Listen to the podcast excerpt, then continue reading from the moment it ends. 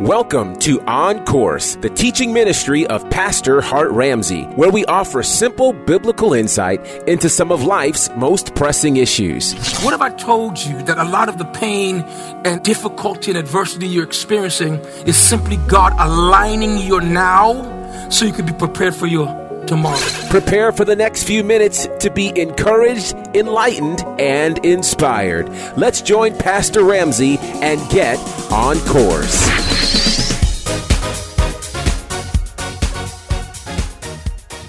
What's going on, family? It's your man, Gerard Bonner of Bonnafide Radio, and this is On Course with Hart Ramsey, and we call these sessions Heart to Heart. It's your opportunity to hear the heart of God by way of the man of God. And of course, that's Pastor Hart Ramsey. Pastor Hart, how are you, sir? Hey, I'm doing well, Gerard. How you doing? I am well. Okay, so we have a few things we're going to try to get to. We'll see how this works. I want to start with the smoking gun, as many may be calling her these days, Omarosa. Yeah. So for those who don't know, Omarosa, of course, earlier this year was fired from the White House, though on her initial tour, she said she was choosing to leave. But we'll get into that a little bit later. At any rate, she did make a promise during an interview with ABC that she'd pretty much tell all in her new book. Well, her new book, Unhinged, is out. And she's done a couple of interviews already with NBC outlets, Meet the Press, and Today. And they've both been very interesting. So let's first get into these allegations coming from Omarosa. Let's just start here. Do we believe her with the things that she said in terms of Donald Trump being a racist, her having heard him use the N-word, and a few other things that she has said? Do we believe her? Mm-hmm. You know, I'll say I believe her, but here's the thing. We have to establish, Gerard, that she is self-serving. Yes. That none of this is about getting to the bottom of issues. None of this is about the good of the people or the good of the nation or just her even having a change of heart or cleansing her soul. This is about two things. Number one, it's about money, and number two, it's about revenge. Mm. And the issue with that, the disturbing part of that is that when you start doing that, then although what she's saying is true, mm-hmm. We don't, you know, she's been known she lied before. Yes. She sat in a lengthy interview and sung the praises of a man that she knew to be a horrible human being. Right.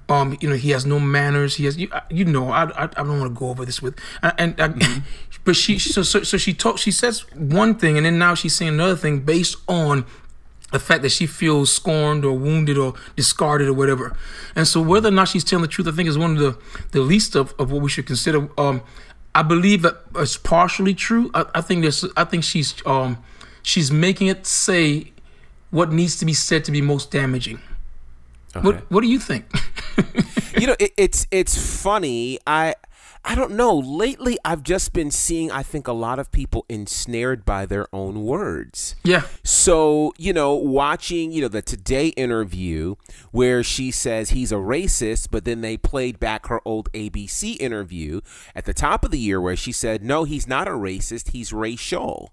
Mm. You know, and I was like, wait, how do we go from, you know, a man that you've known for 15 years you would think you'd be able to definitively say he's a racist. Then you also go to, you remember that video that came out last year where she was saying everyone was going to bow to Donald Trump? Yep. And now she's saying, hey, he's unfit to run this country. So, you know, the initial question I had is, if you know, because she said that everybody in that administration lies on a daily basis, if you know that he's a liar, why did you continue to work for him for a year?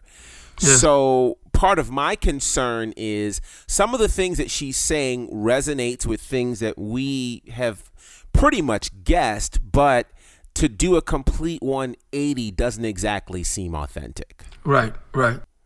Yeah. Yeah. And so I don't know how or what we do with it, to be completely honest. I mean, her entire career has all been based on what she's done with Donald Trump. And so I you know what? I don't even know if this little war between the White House and Omarosa is even real. That's a good perspective. This is what I think as it relates to just the whole setup of this thing. Mm-hmm. What Donald Trump took into the White House is a crime syndicate. Right. I mean, he took in people who are not experts or even experienced in any way with government. For the most part, the people around him, some may have a legal background, some may have a public relations background, or even whatever background, television, whatever. But very few have a governmental background. What we're seeing, to me, is how these things come apart. There's no honor among thieves, and so what you're seeing is this is a lack of honor. And then the fact that he called her this morning a dog. Right. You know, and then of course you have people. The religious people are saying, in the Bible, Jesus called a woman a dog, and Paul did say in Philippians 3:2 to beware of dogs, and I think you have to understand that it's a term of disrespect is a yes. But I think that was what that. Didn't play well with me, because this seems to be, again, here he is speaking ill of a black person. And Omarosa is one of the people, it reminded me of OJ back in the day. Right. You know, you get to a certain place and you forget you're black. She is exactly. Black. And the fact that she was stumping for him and surrogating for him like Pastor Darryl Scott, that thing that they're doing is first of all it's unnecessary. It's unnecessary for you to tell us what kind of person he is, because the Bible says from the abundance of the heart the mouth speaks. And so we listen to him long enough, and we know what kind of person he is. Mm-hmm. Right now, I think for Omarosa, the book deal was worth what? How much money did she make for the book deal? I'm sure it was quite a bit. Yeah, it had to be seven figures. She made she has a good book deal. It made her a millionaire. It's probably the royalties. The people who like that kind of fodder will buy the book. It'll be a top. She's being paid for the interviews, and so I think in her mind she's a survivor. She's doing what she has to do to keep the conversation going. Unfortunately for Donald Trump is that he brought her inside, so that made her an insider. The crazy part is, he hired her 4 times.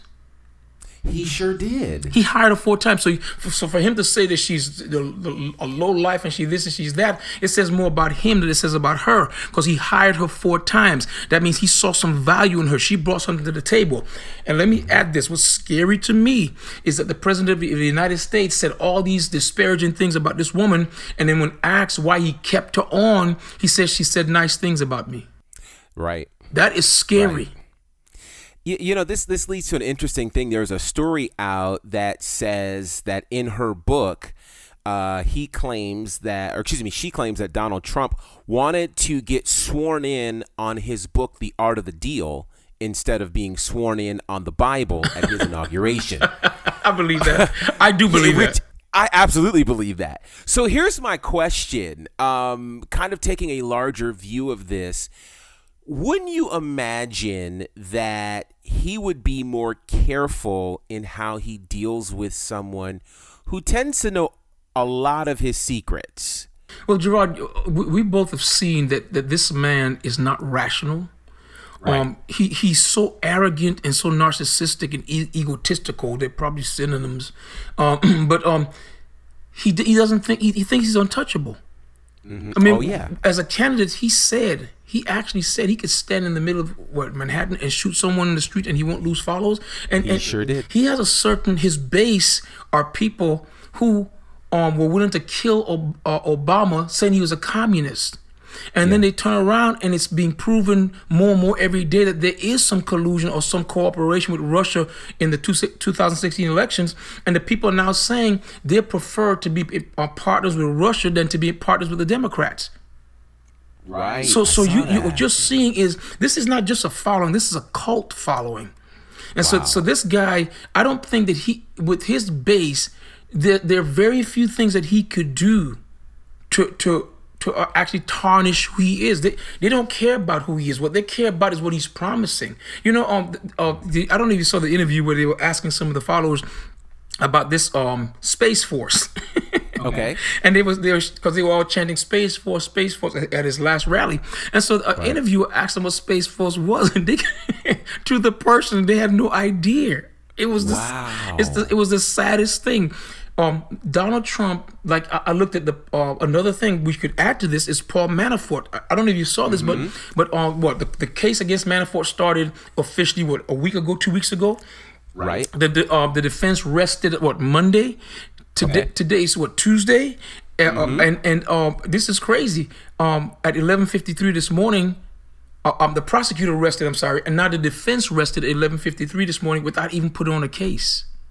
Wow. The defense did not present a case, which means there's a plea bargain in play. My goodness. But he will come on and he will rant and he will rave, but I think he has faith in his ability to spin everything. So he sends people, his surrogates go out with certain messages. At first it was no collusion, and then when I guess they learned something that the public didn't know, then they all came out saying collusion is not a crime.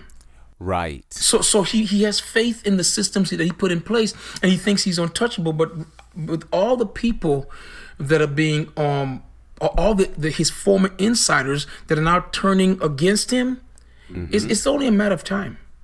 Yeah, it's a matter of time. And so let me ask this, because I've seen people, the thought right now in many circles is, could Omarosa be the smoking gun? Could she have the information necessary to ultimately bring down the Trump presidency? Yeah.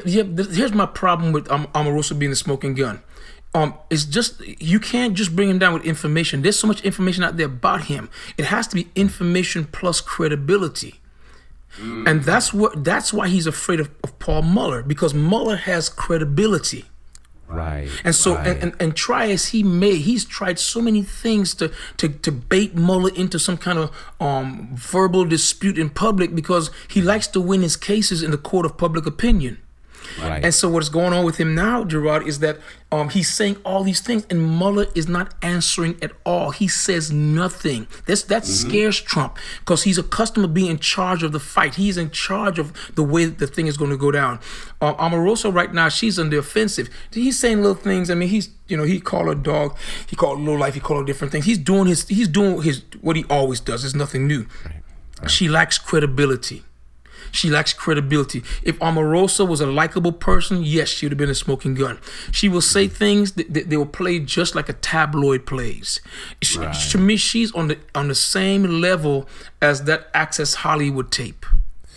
Wow. Yeah, because you know, she is. I mean, because what she's saying is damning, but the fact of the matter is, it's not enough. He's that, you know. I'm gonna say this for all the people that's listening to the podcast who are spiritual people who love God, who understand spiritual things. He is in the presidential office, and this is gonna blow you away. He represents a closed door. Donald Trump is God closing the door on America, putting up a roadblock saying you don't go any further in your influence because you've turned on me. That I believe that. But wow. So from on the one hand, that he represents a closed door. On the other hand, he represents the hand of the enemy, because what Donald Trump has done is that he's actually baited the right, the religious right, into a partnership that it has demonic overtones. And so now the people that don't know the Lord, the people who are outside looking in of spiritual things, the people who need to be saved, the unchurched, the agnostic, the atheist, they're looking at this and they're saying, aha, that's exactly what we thought. They're only in it for themselves. He represents a demonic influence in the United States, and from the one hand, and on the other hand, as I said, a closed door from the Lord. And that's important. Wow. So I said all that to say that no regular person, no regular thing is going to take him down till God gets finished with him. He's being used by the Lord, right? I'm telling you. Wow. Because think about it. You know, I was joking with my wife the other day, and I don't know if I've mentioned this on a podcast before, but I've been alive for 10 presidents. Really? Listen, that did the math is scary. I'm old. Listen, you know, I was born in 1961. Okay. Kennedy was killed in 1963. Right. So Kennedy. So in my lifetime, start with Kennedy, you count your way up, there have been 10 presidents. Holy cow. Yeah. And as a kid, my first memories, clear memories of social and public things, was about 5 years old. And at 5 years old, coming up as a young kid, I remember the Nixon story. I wasn't into politics, but I remember Nixon. That was the big thing of my day. I remember Carter and all the presidents. But I've never seen anything the likes of what we're beholding with the administration of Donald. I've never seen anything like that. And it's going to take more than an African-American woman who was his surrogate, and God knows what else she was. Wow. Bring him down. Mm-hmm. So it's funny. So... Here, okay, I have so many thoughts, but one of them is this. So you have lived through 10 presidents. That's crazy. Let me see. I've lived through, let's see, Nixon, Carter, Reagan, Bush. I'm trying to do the math. I think it's 6, maybe 7. I could be wrong on that. I think 7. I think 7. But here's the thing. So you can see that we've never seen anything like this. Nothing like I can see we've never seen anything like this. But then you have those that call this man the most pro-black president we've ever seen. Here's my question. How can people who, and all of these people that I've mentioned, serve the same Jesus? How do we all see so differently? I think you know what it is, and I think we see things as we are, not as they are. And so, one of the things, and this is, I'm gonna make this statement.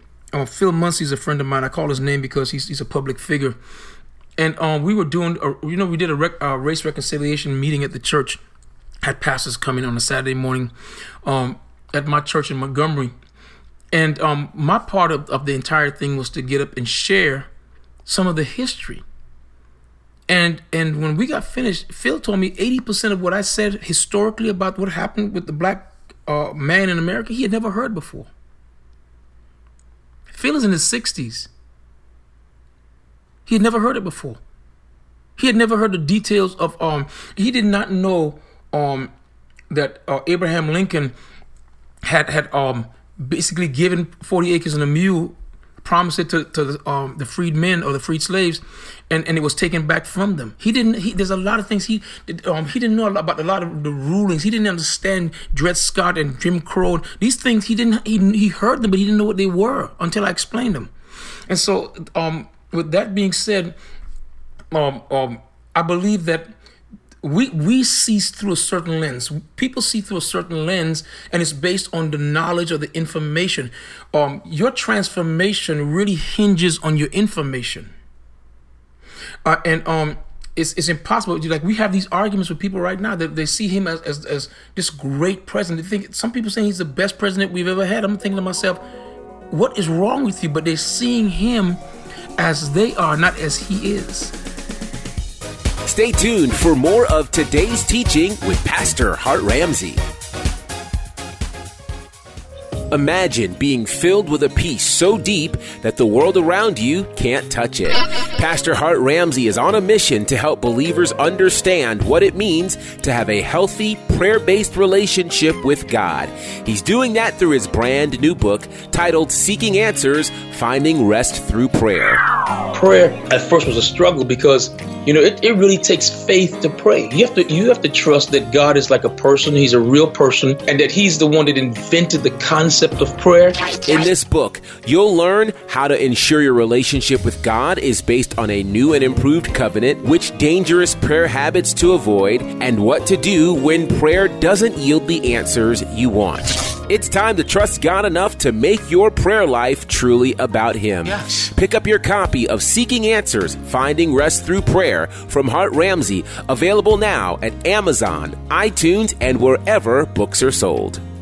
And now, a word from our sponsor. Have you subscribed to Hart Ramsey's Uplift? It's his national text message service where daily you get to hear from the heart of God through the man of God, Hart Ramsey. There are now 2 ways for you to receive this regular encouragement via text message. Simply text Uplift to 46786 and you'll receive this regular encouragement on Monday, Wednesday, and Friday. To receive this encouragement on a daily basis, download the NCC Family app, available in the app stores for Apple and Google Play.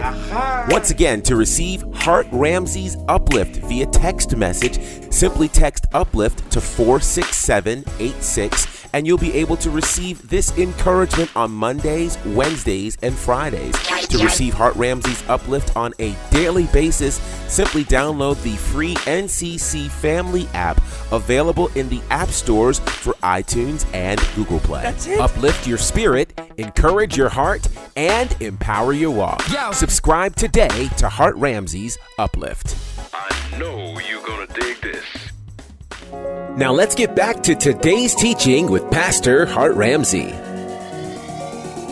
Yeah, so that's really game-changing, and I believe that to be true. I remember, when I was in Virginia Beach, same type of situation when we were talking Black Lives Matter and that type of thing, that people genuinely don't know. They don't know what African Americans have been through in this country. They don't know the experience of people of color. And so that certainly is understandable for our Caucasian brothers and sisters. But, what about those who share our hue, who will make these kinds of statements and try to argue us down? When they asked Omarosa, well, why did you stay in the White House when you knew everybody was lying? And all of a sudden she puts the black card on to say, well, I was the only person of color in this administration, so I felt the need to represent for us. And yet, these kinds of crazy things are happening. So how is it that those people who share our experiences can see and say things from a completely different perspective? Well, I think, again, it's based on information. Some people are seeing the race issue from a perspective of privilege, even black people. Mm. How can it be so bad? Let me tell you something. I was raised in the Virgin Islands, and my father was kind of well-to-do, and so when I moved to the ghetto in my late teens, I had never seen anything like it. Even the ghetto in the Virgin Islands was nothing like what I saw in Liberty City, Miami. That was horrible, and it became my point of reference. So now I can relate to being disenfranchised and being so poor that you can't afford many things. You have no opportunities. The deck is literally stacked against you. I know, I've been in that situation. A person like Omarosa, I don't know where she came from, but she does not give me the impression that she struggled. Right. She's well spoken. She's so I think they think. And I want to say this: she didn't represent any black nothing. She represented herself, and that's another. That's a reality. There are a lot of people who are in this for themselves. Mm-hmm. Just like I was talking about the gentleman that did not know the history. There are a lot of black people that don't know the history. Ask them about the history of slavery in America and all the things that happened up to this point, and they can't tell you anything about it because they don't know history. Right. A lot of our arguments, and even now, I think what needs to happen with us is that the black people need to have a collective voice, and that means we have to have a collective knowledge. We need to know what needs to be said. It's one thing to complain about the issue, but when the door opens to present solutions, we need to be ready. Right. I think what happened. I looked at. Let me go back a minute to the pastor sitting at the table. Now the other week where everyone just went crazy. One of the things someone said to me, they argued with me. They said, when that pastor said that he's the most pro-black president ever, why didn't anyone say anything? I'm gonna tell you exactly what happens. In a situation like that, everyone was thinking you got to be crazy, but no one wanted to say it because no one wanted to be inappropriate. And let's be honest, man. You don't go to a person's house and talk bad about him, even if in your mind you don't really like him. True. I mean, it's standard or what I call courtesy, and you know, I just believe, I really believe that we need to have a collective voice and say these are the things we need, and be prepared to speak up when opportunity presents itself. Omarosa was not there for black people. She was there for herself. And when she realized that she was nothing, they saw her as nothing but a loudmouth, obnoxious black woman, and she was actually put out, and he did not stand up for her. That scorn feeling is where that book came from. Mm-hmm. And I want to say this. And I believe, you asked me earlier, and I'm going to say it, I believe a lot of the stuff in the book is true. Mm-hmm. But she doesn't have the credibility to pull off the takedown. But what scares me about this is it can be truth, but because it's coming through a vessel we don't trust, right, we don't know whether to believe it or not. You know, and that to me is where this gets scary. But here's the other piece that gets scary, and I'd like for you to talk about this.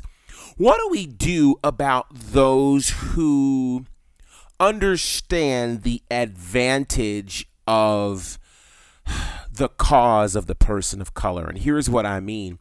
So at no point during this administration did we see Omarosa come into communities that are populated by people of color to try to build a bridge. We didn't see any particular point where she was, you know, standing up for us as she claims. And yet when it's convenient, right, now I stayed in there because I'm a person of color, and now you're mistreating me because I'm black, and now he's a racist. And I feel like we see in society more often than not, it's only advantageous to take on our cause when somebody can, you know, benefit from it. Right. Why is that? To me, that is the literal definition of a black card, playing the race card. Wow. To me, that's, and I say that because you only do it when it's convenient. Right. It's not. You know, or if you've been known, and you have a track record for speaking out on issues that affect African American people, then no one can tell you to play in the race card. And I hate that term, race baiting. I mean, it has a proper usage, but it's overused by people who are racists. And right. And I think that in Omarosa's case, what's going to bode well for her is that a lot of the stuff that she's saying, if it is indeed true, there are enough people out there who used to be friends that are now enemies who are going to verify and validate the true parts of what she's saying. Mm-hmm. Because I just saw where Manafort's lawyer just walked out of court, and basically they asked, why didn't you put on a defense for him? And he said, this is America. You're innocent. You're presumed innocent until proven guilty. I don't think the prosecution proved their case. Let me go on record of being one of the first to say that he's going to jail for a long time. Right. Good grief. Yeah, the stuff he did or has been mentioned in this case has been absolutely crazy. It's been crazy. So let me ask this before we go. So do you think this book will sell? Yeah. It's going to do its numbers. Okay. It's gonna do its numbers because there are people who want to know. There are people who want to own it. They want to read the details. And listen, you know what? It's like even the people that don't believe it, even fiction, good fiction is still good reading. You know, and I don't. I think it's good. I think what you're gonna get in her book is a picture of the president from through the eyes of someone who looked up to him and felt wronged by him. Okay. I think you're going to see it through the eye. I hate to use this term. You're going to see the president through the eyes of an opportunist. Oh, wow. Wow. And because a person is an opportunist does not mean they're not honest. That's true. You know, an opportunist in most cases will say what they need to say when they think that they're still in the position to get something from you. Mm-hmm. And then when they fall out of favor, then you hear what they really think. So I think we're getting a chance to hear what she really thought. Wow, man, that's heavy. That's very heavy. So I'm curious, guys, if you decide to check out the new book from Omarosa, it's called Unhinged. Let us know what you think about it. And of course, let us know what you think about today's session. On social media, use the hashtags Heart to Heart. That's H-A-R-T, the number 2, H-E-A-R-T, and the hashtag On Course. Now, do us a favor. We want to hear your thoughts, and we want you to share this podcast with your friends and your followers. So make sure that you are doing that, as you can subscribe to us on iTunes and Google Play. And be sure to join us next time as we get On Course with Hart Ramsey.